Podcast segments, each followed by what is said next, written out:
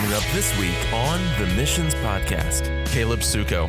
Psalm 31 has this amazing statement in it from David in Psalm 31, verse 13, where he says, Everyone is saying terror on every side. And I'm just like, oh man, this is like, this is describing our situation here. Like David experienced this, he knew this. And yet at the same time, even in that psalm, you kind of catch this idea that that's what everybody's saying, but it might not actually be exactly that way in real life.